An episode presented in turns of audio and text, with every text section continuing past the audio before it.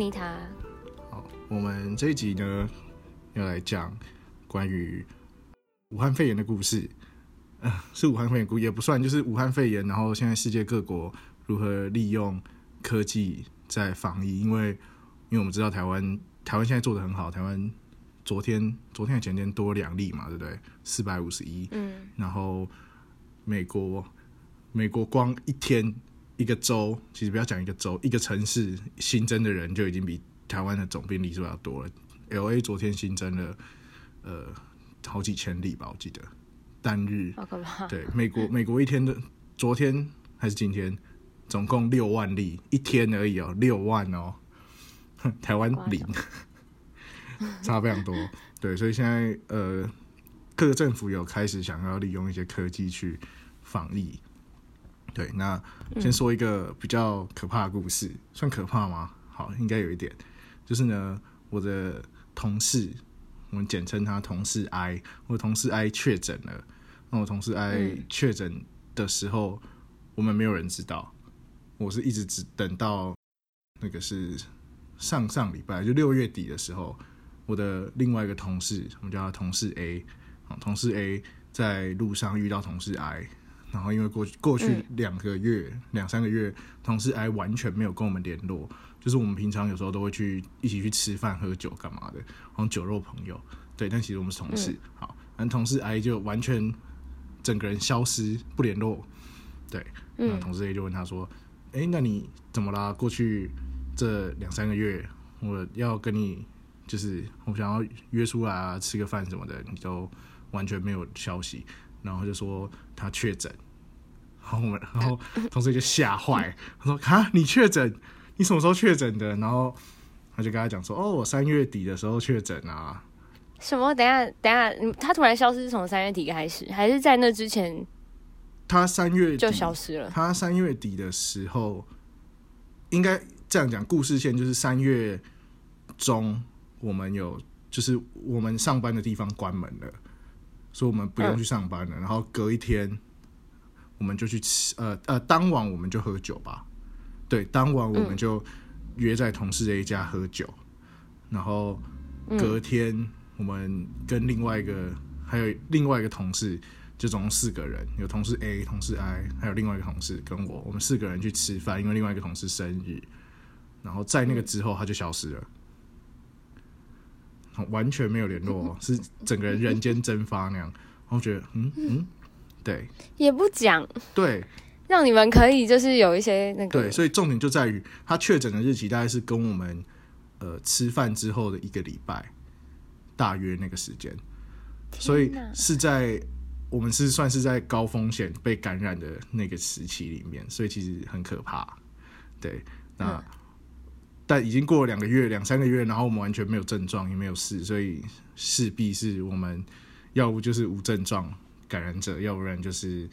呃，运气好没被感染，对，嗯，对，因为只要症状是第五天，中位数是第五天之后会开始出现症状嘛，那十四天内都有可能发生，所以我们遇到它的时间其实是有可能会被感染的时间，对，嗯，那我觉得台湾的防疫在这个方面就做的有差，因为你看像同一个班机有一个人确诊，然后。那个机关署就全部把这些人列整串整串拉出来列名单，然后全部做隔离。嗯，可是你们会有比较复杂的，就是比如说边境的旅游的的状况吗？还是我们其实这个也应该也是可以管得了的。这个管得了，可是我觉得这边的政府就是没有办法做到这样。另外一个重点其实是。呃，加拿大政府很重视隐私权，就是不止政府啊，加拿大加拿大很非常重视隐私权，不管是人民还是政府都一样。所以，嗯，在很多时候，就是就台湾的现在电话录音好像也会讲，就是加拿大政府电话录音是你电话打进去客服，一定要讲说这通电话是会被录音的。那如果你不希望被录音的话，请你到门市来找我们之类这样子。对，所以隐私权在这边非常重要，所以。我觉得这也是他们没有办法做很有力的作为，不像台湾说可以，你一回台湾然后就监控你的手机十四天这样。因为有人就会想说那你十四天之后你还是会还会不会继续监控我？这样子的概念。其实我其实我觉得亚洲亚洲跟欧美有一个很大的差别，就是亚洲的人比较不会一直有很多人权意识，我觉得还是有我在看啦，只是没有我相对我觉相对得声音很小对，，相对弱。声音很小，所以你很难就是影响到政府的决策跟舆论的走向。所以像我看新闻，我就觉得，就就是最近有看到一些就是欧美的。可能是基督教分子嘛，或是宗教分子，就会说什么什么呃，这是上帝造给我们的整个呼吸器官，然后你要我把它盖起来，然后我就觉得啊，哦，那个是你们可不可以？那个是一个智障，他 他们真的很对，那大家大家，我觉得光光这个事情可以就是上到新闻跟让大家知道，就已经声音算大了吧？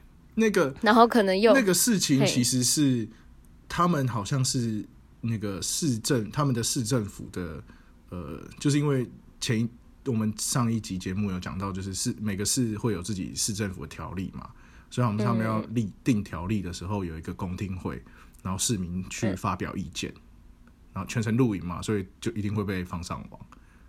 就有一个第一个女的不是说什么、我不戴口罩的原因就跟我不穿内衣裤一样，就是很智障。对，不是啊？我觉得如果台湾有人这样讲，我觉得是不太应该是，我就是完全不会想到台湾会有人这样子讲。对，就是我觉得这个意识没有那么严严重到就是被到那个那个地步。而且你，哎、你有你有看到那个吗？Karen 是吗？是 Karen 吗？哪一个？就是好像是现在好像统称，就是有一些哦，对，就是好像某个某个年龄层的女性，然后把这些意识就是过度解读化，and and 就是觉得她自己的种族比较高尚的一一群人都叫 Karen，不止不止意识，是不止呃不是年龄，是呃，我觉得你讲的没有错，但没有单指什么年龄。我不太我不太知道你是个嗯。二十岁的女生，然后你然后你也是有这没有她的 range 超。宽的，我那时候看什么三十到六十岁反正就是还是二十，后来好后来比较广泛的用途是，就是你只要是有那种就是偏颇，我们叫嗯。呃，我昨刚听台通讲的呃滑坡效应，他会讲说哦、呃如果如果你说呃你开放同性恋结婚，然后有人就要跟你吵说，那你以后是不是可以跟桌子结婚？这种话就是。嗯，他只要讲出说哦，我可，那你以后是不是要跟桌子结婚？这种人我们就叫 Karen，就是你过度解读任何事情，或者你反应过大，然后你的呃，你讲出来的言论违背常理，这种人，然后还很坚持，我们就会叫这种人 Karen。大部分是指女性，因为 Karen 是女性的名字。那我不知道有没有指男性的为什么男生没有对，我不知道为什么我们有没有指男性的名字。可是有人也会对男生讲说你是 Karen，所以。我我在广播上有听到，就是他们主持人直接讲说：“哦，这些 Karen 们，我觉得超靠腰的。”但是据说有听众不爽，然后打电话去电台抗议，然后那个主人就他可她就是，Karen 啊然后，主持人就隔天就说：“哦，听说昨天有 Karen 不爽。”我觉得很好笑，超闹她事就是的，Karen，超级闹。我觉得这些人就是，其嗯实北美是真的蛮多这种人的，就是自己自我意识太强，然后只在乎自己的观点，不会在乎整体的公众利益。对，嗯好，那我们拉回因，为那个因为好，你继续讲因为那个那个 Karen 的影片，她就是就是说，就是有个女的，她们这个在超市，然后就对着店员就就是咳嗽，那我就觉得哦，对，这是脑残行为哎，就是完全完全不行。而且她集结了很多个就是咳嗽的影片，然后心里就想，怎么也太多了吧？超荒唐的，超级荒唐。好了好了，Karen 先结束来还好，你我。们 我们拉回原本的故事。我们原本说到，就是嗯北美防疫意识没有那么强，对，就是除了隐私权的问问题，也是另外一点，就是就是他们也没有办法，好，主要就是隐私权，就是他们没有办法整个去管控人民的自由，嗯嗯嗯，对，所以有些人不愿意提供过去的呃接触史或是什么，他们就就完全没有办法联络。就是我们讲的飞机上全部拉出来，但在这边我们确实有跟他接触，可是我们完全没有接到任何通知，我们完全不知道，所以这就是防疫破口啊，嗯这个就是防疫破口。嗯对，我想知道，如果你你说你就是去你你们要去哪里跟谁说你想要检验你的医院是吗？不止想要医院，你想要知道你有没有确诊？这边有呃，刚开始啦，疫情刚开始是不不开放给所有人去检验，但因为检验数很低，因为当初你要有医生的，就你你的家庭医生的核准，就是说哦，我怀疑你有可能会是武汉肺炎，所以你要去做检验，然后你拿着那份报告，你才可以再去做检验。对，但是因为这样检验数太低了，所以后来他们才开放，就是只要你觉得你有症状，你都可以去做检验。那费用不用钱，不用钱，不用钱，因为我们哦不用我们省我们省有全民健保，所以不用钱。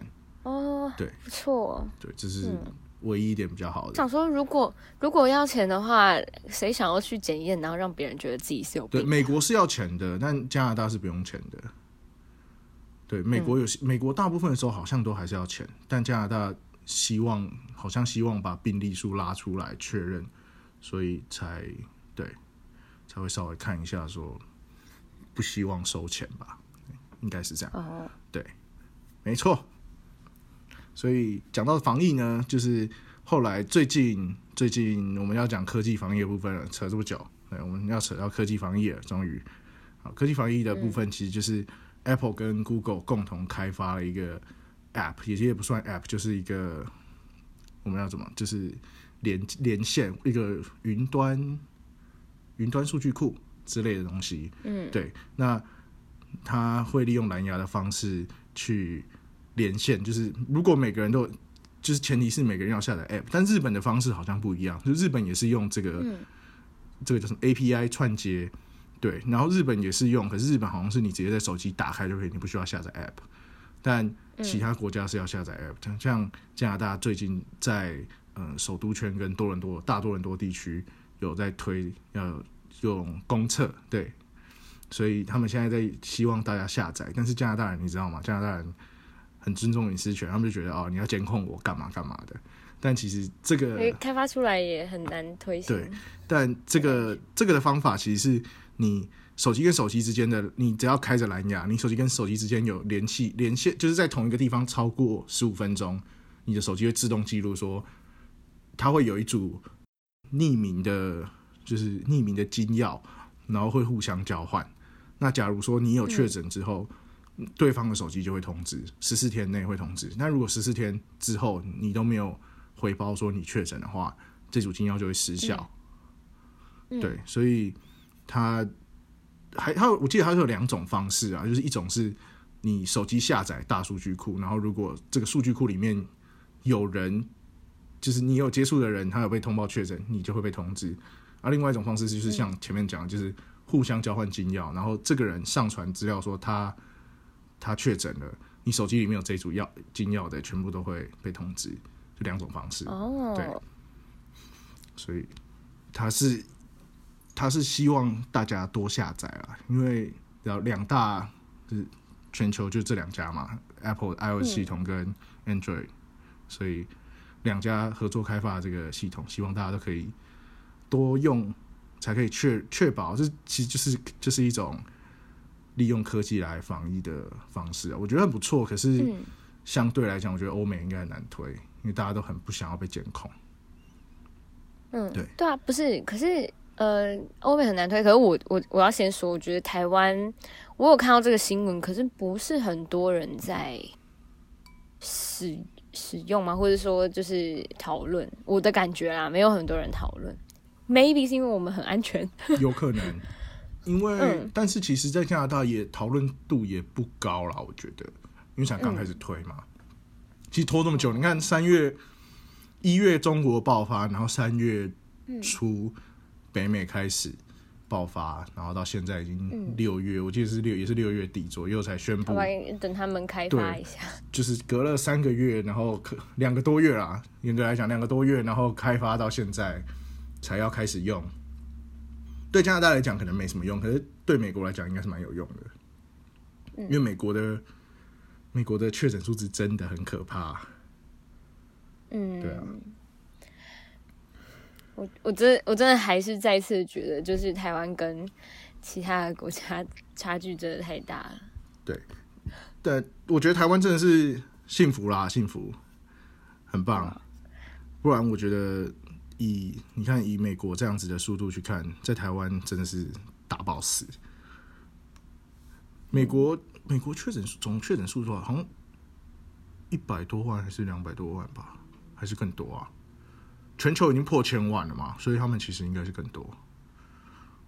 我记得是对，全球已经破千万，所以我觉得在台湾真的是很幸福啦。对啊，而且哦，等下我想分享一下，我刚刚就是我这个周末有出游，出游出去玩，然后就是除了就是我去大溪那边，然后我们去逛那个老茶厂。进去的时候，它上面就写要戴口罩，然后重点是你就不太确定说他到底有没有要强制你戴口罩，因为到现在这个时时间了，就是你去很多地方，除了公大众运输以外，其他地方大家好像就是你自主戴，也没有强迫。对，我看大家的大家的现实好像都没有。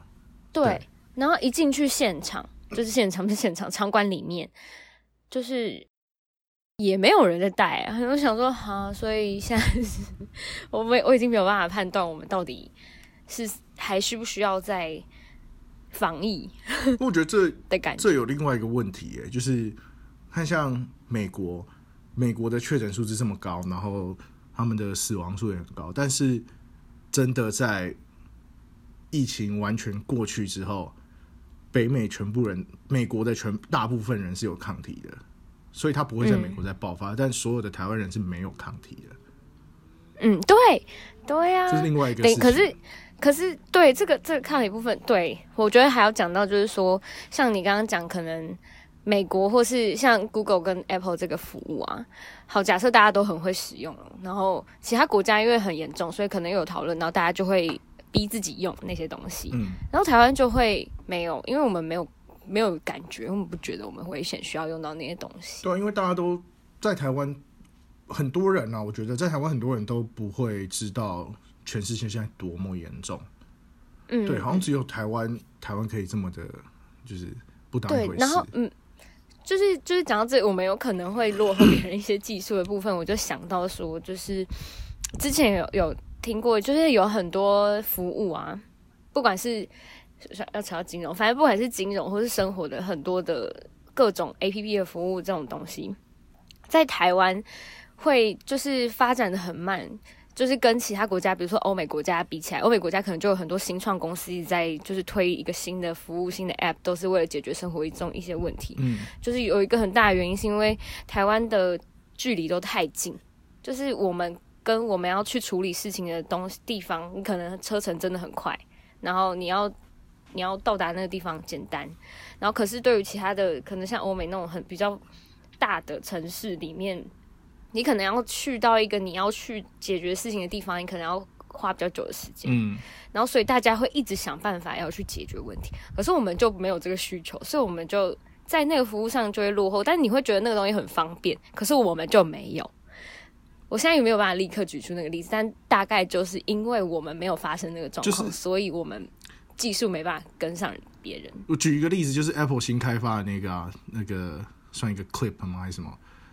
我不知道你们看发表会，但是它的那个，其实我觉得跟跟微信有微信支付有点像。对，就是你，就是它的 demo 是停车。对对对，你用 N NFC 感应，或者是你旧的手机去扫描它那个 code，其实跟微信很像，但是它这个更方便，它是感应就直接扣。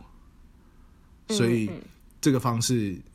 我觉得这就是台湾可能没不会做到，因为你知道去台湾停车场就是啊，去那个拿拿一个代币，然后去投钱，然后再出去的。对啊，对，所以好像用不太到这个功能。但其实如果这样真的很方便。现在有比较多，就是感觉有有要加一些技术进来，什么什么车牌辨识之类的。哦，讲一下台湾有一个，就是最近可是。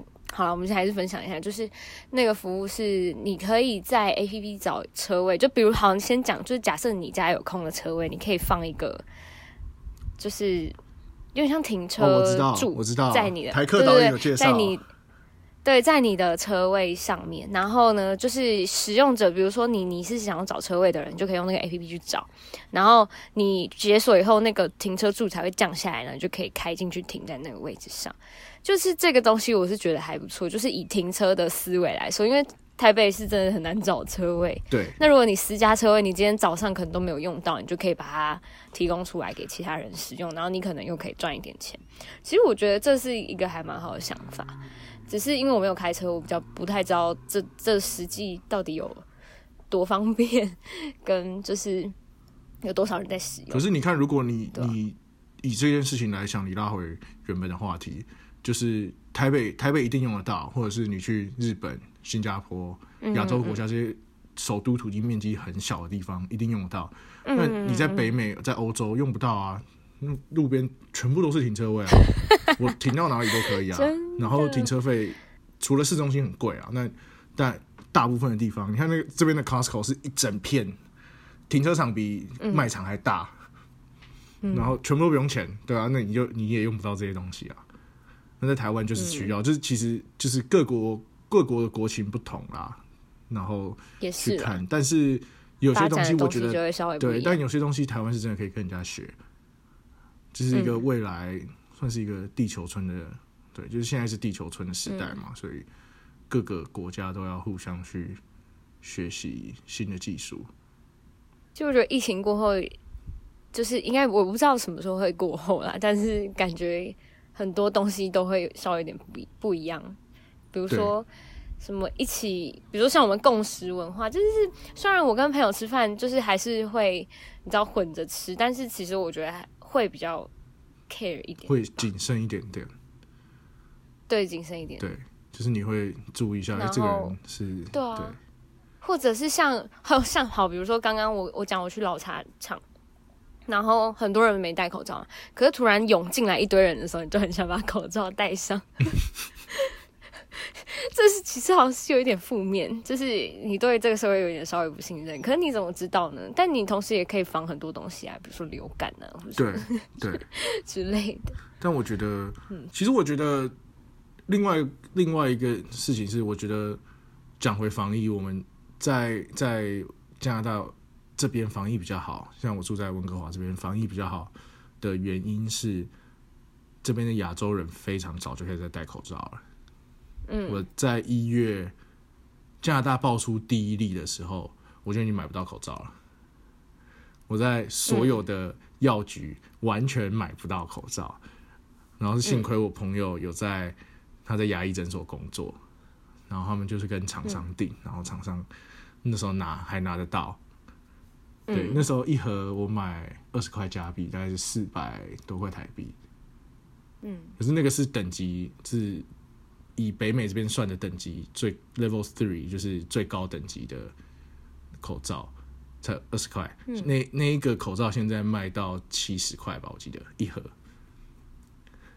大涨特涨。那可是那可是现在没有就再多生产口罩，或者是就是解决还是没有，因为需求量需求量太。大，美国需求量太大，然后外加哦，你现在在生产，因为当初没有爆发，大家不会一直买嘛。那现在是所有的口罩都被政府直接征收，买就是你的那个叫什么中盘商、医疗器材供应商的哦。货源，大部分都被政府拿走，因为医院真的很需要，所以全部都被拿走了。对，所以这些比较好一点的医疗器材，除非除了卖给诊所跟医院以外，大部分都是流不到市面的。对，嗯。就是所以在台湾还有口罩可以戴，真的是要好好把握啊！真的，这边的很多人都在戴布没有口罩了。现在有一点，就我甚至因为我们呃，我们现在其实还是个两个礼拜预购一次，然后我是就是这个礼，哎、我想想刚过的这个礼拜有去领口罩，就是刚好是可以预购完要领，然后我那时候就是他领的时候，你可以再预购下一次，我就问我妈说，你还你觉得我们还要再预购吗？就你知道我们现在已经有开始有这个，觉得是不是可以不用了？超奢侈的欸、好像可以不用了、你知道我一个口罩还要再戴个两三天，我才可以丢掉、哎，不然我会没有口罩。对啊，不是啊，可是我们我们现在可能也是用两三天啊，因为觉得没什么危险。对，但我大部分的时间不会带，我除了出门就是我在车上放，然后出门的时候在就是你你确认你要进去卖场或者去干嘛，会去人多的地方，我就下车前我就把口罩戴好。但如果是，其实人多的地方真的蛮需要的，但很多人不戴口罩啊，就另外一个重点就是很多人不戴口罩，那你就戴你的对，保护自己。嗯对没有办法，就只能戴好，自己戴好。对吧？像这边也有很多老人家，就是这种奇奇怪怪的思想。像我阿妈就是，她疫情刚开始的时候，她整天就跟人家讲说，跟我讲说，哦，你看路上都没有人在戴啊。她说，那我戴很奇怪啊。我说，你要死掉还是你要戴？我说，嗯，你要你要当奇怪的人戴口罩，还是你要去你要被感染然后病重死掉？我说你自己选啊。我真的不懂哎、人家不戴你就不戴，呃，是怎样？人家要死你也要死，是不是？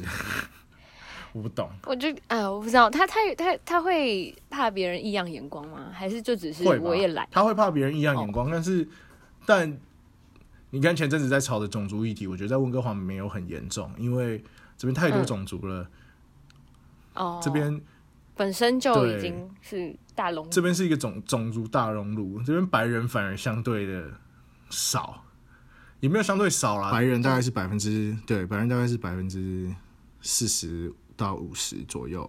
嗯，那剩下来大概就是印度人，然后亚洲人，还有很多的欧洲人，墨西哥人也蛮多的。嗯对，所以其实剩下的这些种族的比例是混很混杂，就是你你不会觉得你在一个西方国家，以一个亚洲人来讲，你不会觉得你在西方国家，因为你看在路上看到的都是亚洲人，嗯。对，就不管他是是不是就是华人啊，就是你知道那是亚洲人的脸，嗯，对，所以在这边种族歧视反而不太是一个很大的议题。就是跟美国，我觉得会吵这件事情，就是跟美国他们的种族意识有关啊。你看很合理啊，因为你看美国中部那些地方，就是不会有很少有移民过去的地方。嗯对，如果你现在在加州，可能就比较不会，因为加州太多移民了。但美国中部那些内陆的地方没有移民，他们就是百分之九十都是白人，嗯然后他们从小就是跟白人一起长大，所以他们就觉得你这个长得跟我不一样，你好奇怪。但是嗯。在在温哥华这边没有啊，大家从小一起长大，就是各个种族的人就都一起长大，嗯所以你你的好朋友就会是印度人，或是亚洲人，所以就是各种都混在一起。嗯，然后这边又一堆亚洲餐厅，这边白人都是吃亚洲菜长大的，嗯。是真的，大家都吃呃吃呃点心啊，就是港点，然后是这样他们其实很幸福哎、对，这边没有错过太多。没错，所以这边其实很棒。嗯，对，我觉得是差别差在这啊，所以不会、不会说那戴口罩就一定会被歧视。那你阿妈她肯还是有这个成分在吗？你觉得？哪一种成分？被被歧视吗？之类的？我觉得他只是他只是不想戴而已啦，哦。就是那种洗洗洗老膏，可以这样吗？这样讲不太好，但是 就是他就是这样啊。好吧，嗯，可是还是得逼他戴上。还是会叫他戴啊啊但那不然你是你就跟他说我这样你生病我还要照顾你很麻烦哎、我说我我我不要你照顾，他就这样讲，他说我不要你照顾，真的假的？是哦，他说 他说什么哦，他他想要得病，然后这样一下子就可以死掉，什么有的没的，他讲这种话，哎我我我觉得就是这个想法，我嗯，就是我等下我先讲一下我奶奶，就是对，就是我阿妈，她她在美，她也住美国，然后她现在是在我的姑姑家住，然后她已经，我觉得她看她好像九十五岁还九十六岁了。哦哦，然后，然后重点是呢，他眼睛已经有点看不到，然后他又听不太到。然后他最近就是开始，我我们听说的啦，就是他最近开始就是不太吃东西，一直喝水。然后他感觉就过得有点消极。然后其实我就不太，我不太能理解，就是到这种 这种年纪了，你还可以跟他说什么话？因为他已经，他应该说他也听不太清楚，他也看不太到。生活其实没什么意思，你知道吗？也对啦，就是对啊，对啊，然后可你还是活着，然后没有、不太应该是说现在不是很多人能够真的接受说好，那我就是直接要就是放弃我的生命，然后写一个什么，然后而且你还要直接就，我觉得很难那不就是自杀吗？不太可能会这么做。嗯，然后我就觉得，就那照片，阿阿妈的照片过来，我觉得会有想死的念头，好像蛮合理的，但是这样讲好像又不好。好，我只是我只是想要讲，因为你你阿妈那样讲，就会突然觉得我们这种做晚辈的，觉得你这样讲很不好哎、不然你要你要我们怎么做啊？但是你然后可如果你把身身那个身份代换到他身上，你会觉得，搞不好我也真的不想活了 啊，好废哦！啊，对，就是这样子。也这很难好像也有道理啊，这就是但很难对啊。但我就跟他讲说对，我说你要，他说他很想死，我说那你要呃很舒服的在睡梦中死掉，还是你要在你死前？你很认真讨论。对，我说你要在死前的十天渴的要死，然后器官衰竭死掉，痛苦就是超级痛苦的死掉，这样比较好吗？好像没有吧。嗯，他觉得他就他就觉得他就觉得哦啊，这样我老了，我走不动了，我躺在床上好像也没有比较好。我说那那随便你啊，那是你选的，反正你自己选嘛。你要怎样，你你的人生又不是我我的人生。那你要跟他说，你如果待在家里，我有可能会被传染。你想要看到我咳到死吗？那对，我就这样跟他讲，我说你你要被传染随便你，但是你不要传染给我。我直接这样跟他讲，我说你拜托你不要传染给我，我会怕，好不好？